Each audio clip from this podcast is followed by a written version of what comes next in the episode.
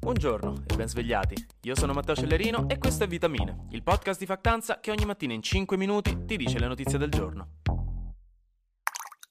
Per fortuna ieri a sorpresa sono arrivate delle buone notizie dal Tigre e questo è fondamentale, anche se è solo l'inizio. Ve ne avevo già parlato qualche mese fa, non so se vi ricordate, ma quindi facciamo un recap. In Etiopia, che è il secondo paese più popoloso dell'Africa, da due anni erano iniziati dei ferocissimi combattimenti nella regione del Tigre, che si trova a nord, tra il governo di Addis Abeba, guidato dal premio Nobel per la pace Abiy Ahmed Ali, e sì lo so, è sempre ironica questa cosa, e i ribelli del Fronte di Liberazione Popolare, un movimento politico che per anni aveva comandato in Etiopia e che poi però era stato marginalizzato nel contesto politico. Quindi quindi l'esercito nazionale, con alcuni alleati provenienti da altri paesi come l'Eritrea, avevano iniziato a combattere contro i ribelli del Tigre, dopo che i tigrini del fronte di liberazione avevano disconosciuto l'autorità del presidente e dopo alcuni primi attacchi a delle basi militari, probabilmente da parte dei tigrini, anche se ogni parte accusa l'altra di aver iniziato per prima.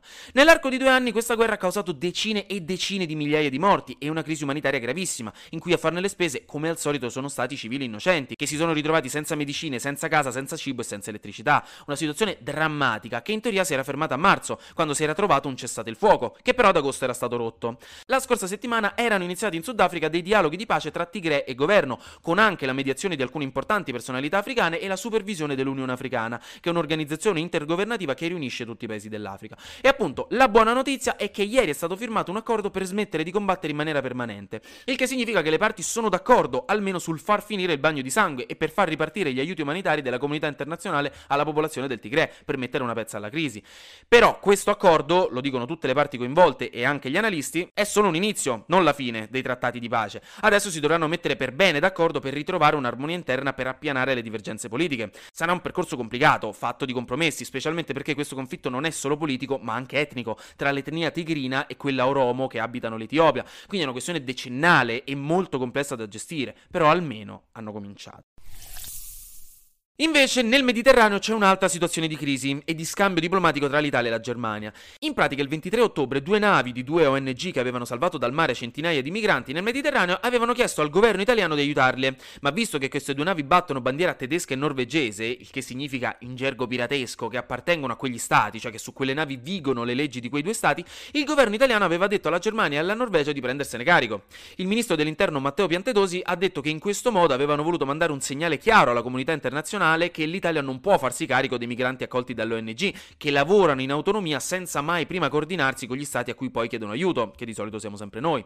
Quindi la Germania ha risposto chiedendo che l'Italia si muova e dia soccorso almeno ai 104 minori senza genitori che si trovano sulla nave tedesca, dal momento che molti di loro si trovano in condizioni di necessità mediche. Al che Roma ha chiesto a Berlino informazioni precise sulla situazione a bordo della Humanity One, che è la nave tedesca, per capire la situazione e il da farsi. Quindi su questo staremo a vedere. Però in generale la situazione sul Mediterraneo continua a essere molto complicata. Vedremo il nuovo governo come la gestirà nei prossimi mesi.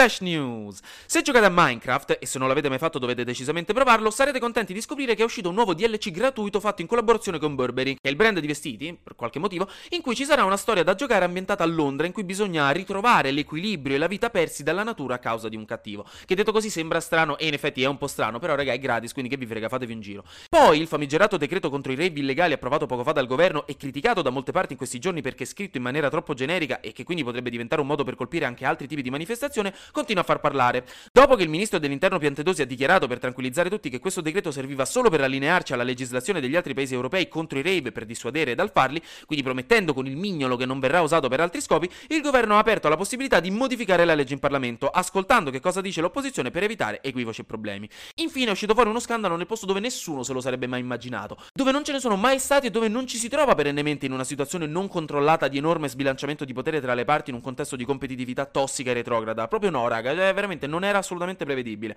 Questo perché tre ex ginnaste della nazionale italiana hanno denunciato abusi psicologici e fisici subiti nell'Accademia Federale di Desio, o Desio, non lo so, in cui venivano pesate in continuazione e umiliate se non rientravano nei parametri, portandole anche a sviluppare gravi disturbi psicologici e del comportamento alimentare. La Procura di Brescia ha aperto un'inchiesta e anche Alconi hanno detto che sarà fondamentale indagare, perché è molto probabile che questi non siano stati casi isolati, diciamoci la verità.